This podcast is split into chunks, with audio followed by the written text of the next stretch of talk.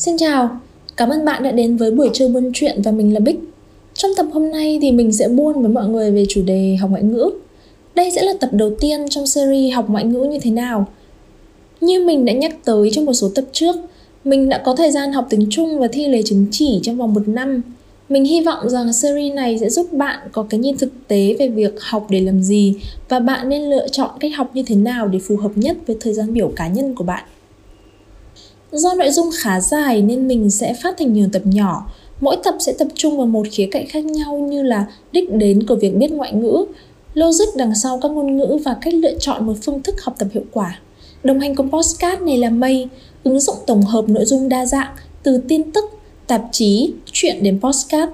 Mây hiện đã có mặt miễn phí trên App Store hoặc Play Store, mang đến bạn hơn 20.000 nội dung mới mỗi ngày đến từ các tờ báo uy tín và các nhà sáng tạo trên khắp thế giới.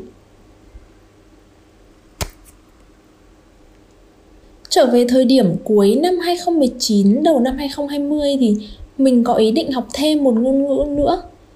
Mình đã có bằng IELTS từ năm 2012 rồi. Hơn thế nữa thì môi trường làm việc của mình cũng sử dụng tiếng Anh rất thường xuyên. Nhưng bản thân mình vẫn thấy mình cần phải có thêm một cái ngoại ngữ thứ hai. Lúc đó thì mình có phân vân một chút rằng mình nên học cái gì. Thì mình đứng giữa ba lựa chọn đấy là tiếng Nhật, tiếng Trung và tiếng Hàn. Tiếng Hàn thì rất được ưa chuộng trong khoảng hơn 10 năm nay do văn hóa K-pop và phim truyền hình Hàn phát triển rất mạnh. Còn tiếng Nhật thì lại có nhiều tiềm năng sử dụng, phần vì nó khó nên mức độ cạnh tranh nó sẽ thấp hơn. Trong khi mình đang cân nhắc giữa các lựa chọn như vậy thì bác sếp cũ của mình, bác là người nước ngoài, có phân tích rằng mày nên chọn cái nào gần với mình nhất vì bản thân giữa hai nước có đường biên giới sát với nhau nên việc kinh doanh và giao thương xuất nhập khẩu sẽ rất là thuận lợi. Đó cũng là một điểm mạnh để cân nhắc về các cơ hội việc làm. Bỏ qua các yếu tố chính trị sang một bên thì tiếng Trung cũng là một ngôn ngữ rất phổ biến trên thế giới, cũng ngang ngửa với tiếng Anh. Ngoài đất Trung Quốc đại lục có dân số đông thì người ở Đài Loan, Singapore hay Malaysia cũng sử dụng nhiều tiếng Trung nên xét về tiềm năng và cơ hội thì nó đều rất là rộng một điểm nữa khiến mình lựa chọn học tiếng Trung đấy là mình rất quan tâm đến ngôn ngữ, đặc biệt là tiếng Hàn Việt. Do chuyên môn công việc của mình là làm quảng cáo và làm truyền thông, thế nên cách dùng từ, cách viết và giao tiếp sao cho hiệu quả và sáng tạo là điều mà mình luôn quan tâm nhất. Và một trong những cách đó là có thể sử dụng tốt và gia tăng được cái kho từ vựng Hàn Việt của mình. Khi mình biết chính xác nghĩa của một từ Hàn Việt là gì thì mình có thể chơi đùa với nó biến hóa nó để diễn đạt ý tưởng mà không bị dài dòng và không bị lê thê. Ví dụ như là chữ phong chẳng hạn, hầu hết mọi người sẽ hiểu phong nghĩa là gió, nhưng mà phong còn có nghĩa khác là núi. Cao phong có nghĩa là đỉnh núi cao, chứ không phải là gió thổi tít ở trên trời. Thì việc tìm hiểu những thứ như thế này là việc mà mình rất hứng thú.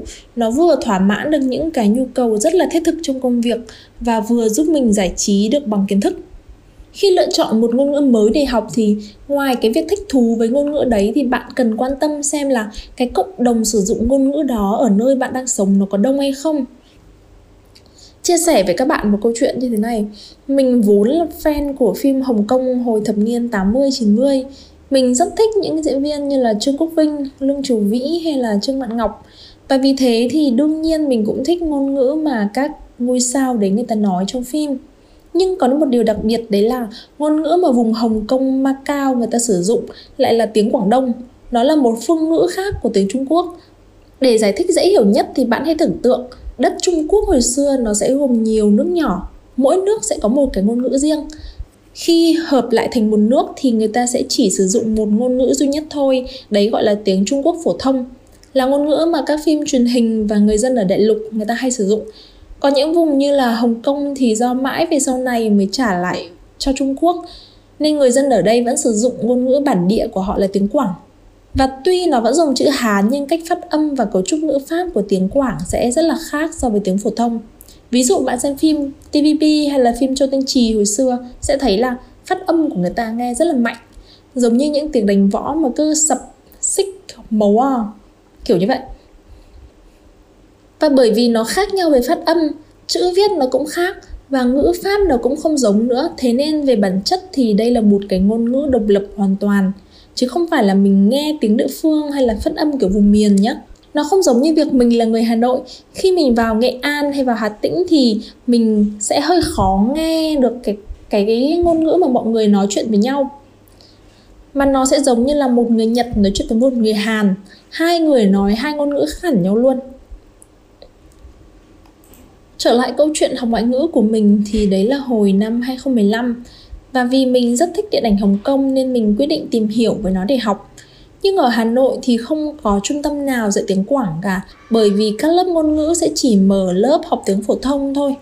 Chưa kể đến việc gần như không có cộng đồng nào ở Hà Nội sử dụng ngôn ngữ này cả. Ở Sài Gòn thì có khu phố người Hoa ở khu chợ lớn, nhưng mà ở Hà Nội thì không có khu vực nào tương tự như vậy.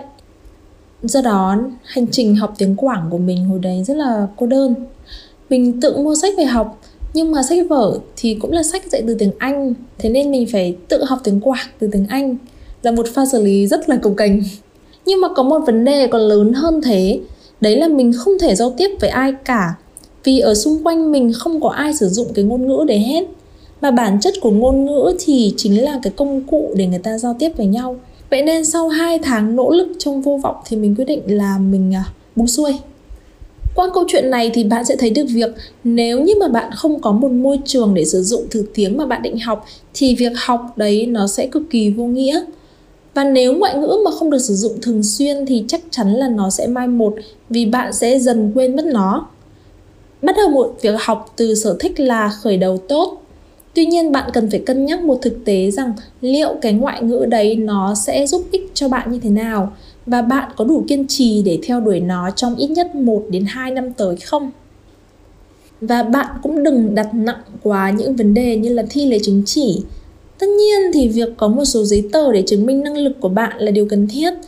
Vì nếu không thì người ngoài sẽ rất khó để đánh giá khả năng của bạn là cao hay là thấp như thế nào nhưng có một thực tế là gần đây mình thấy có rất nhiều trung tâm và các bạn học viên chỉ chú tâm vào một thứ duy nhất, đấy là làm sao học cho thật nhanh và càng nhanh càng tốt để có chứng chỉ ngoại ngữ. Đấy là lý do vì sao bạn sẽ thấy rất nhiều trung tâm quảng cáo khóa học theo kiểu học một khóa cam kết đầu ra là 7 chấm IELTS. Hay thậm chí là ôn tiếng Trung siêu tốc trong vòng một tuần, đi từ cấp 0 cho đến cấp 4 HSK chẳng hạn chưa xét đến việc những lời mời chào và quảng cáo này liệu có đúng hay không.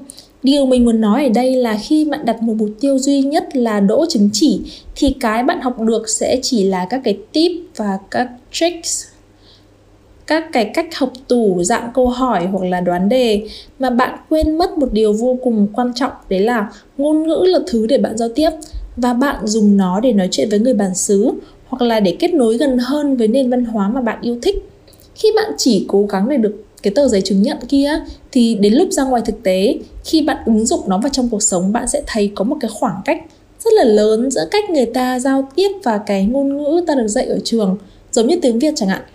Có rất nhiều người viết sai chính tả. Nói cũng ngọng nữa, nhưng mà đâu có phải là họ không biết nói tiếng việt đâu. Vậy nên bạn hãy cố gắng tìm được niềm vui trong việc học và không phải chỉ cần đỗ chứng chỉ rồi là mình sẽ buông xuôi này nhé. Tạm biệt và hẹn gặp lại bạn vào tập tiếp theo của buổi chơi buôn chuyện vào 11 giờ thứ tư tuần sau. Tạm biệt.